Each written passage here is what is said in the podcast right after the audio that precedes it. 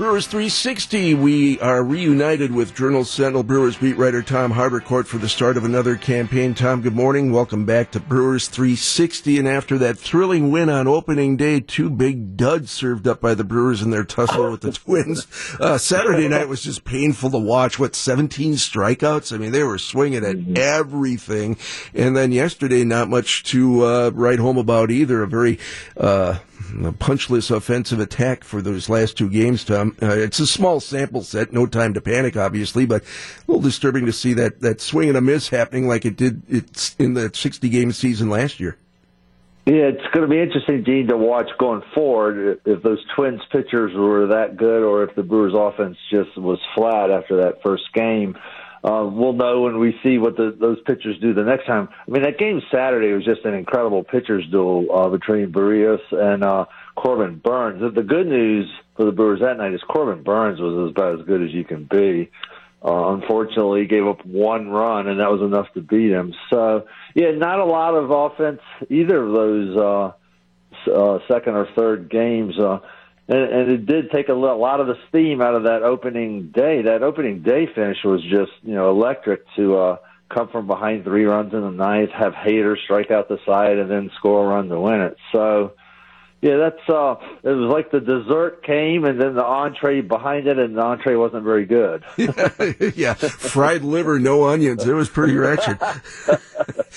Brewers uh, taking on the Cubs now in the start of a three-game series uh, at Wrigley Field. The Cubbies this year not expected to be the dynamic force that they have been in recent years. The feeling in some circles is they had a really good team and didn't take advantage of it for a couple of seasons. Yeah, so it's going to be interesting to see what they look like, and we're going to get a good look at them because the Brewers play them nine times in April. It's uh, you know, a series there, then the Cubs come to Milwaukee, then the Brewers go back there. Good scheduling to send the Brewers to Chicago twice in April when they're the team that has the roof. but the, yeah, baseball always does this. They're contrarians. They just think they can impose their will on nature, and that never works. Well, if you're going to have t- you know three series against the Cubs in April, that's not the problem. but wouldn't you want wouldn't you want two of the three at the place with the roof? it would make endless sense, wouldn't it? you know, maybe they're just expecting a mild April.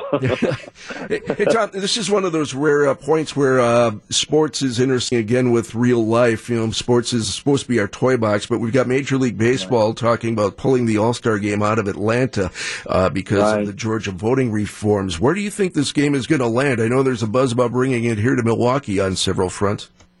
Yeah, there's. uh you know, obviously the um, the politi- local politicians are behind it. They've written to uh, Rob Manfred. I think we'll hear soon, Gene. I don't know that it's coming here. I don't, I don't have any information that says it's coming here, but um, they'll have to do it soon, right? Because you just don't throw an All Star game together overnight.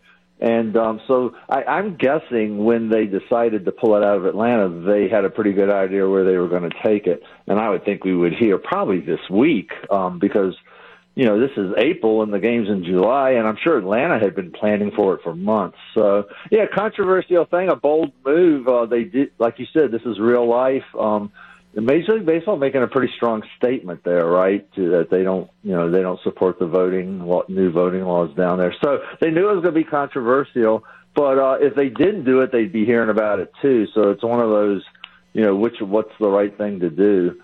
But uh, a lot of people are saying it's like the strongest move baseball has made since they let Jackie Robinson into the game, as far as uh, political statements, social statements. You know, so we'll, we'll see. Uh, we'll see. That was a not expected move, and I don't think the folks in Atlanta are pleased. Journal Sentinel Brewers beat writer Tom Haudricourt joins us every Monday on Brewers 360 on WTMJ. We'll do it again next Monday, sir. Thank you so much.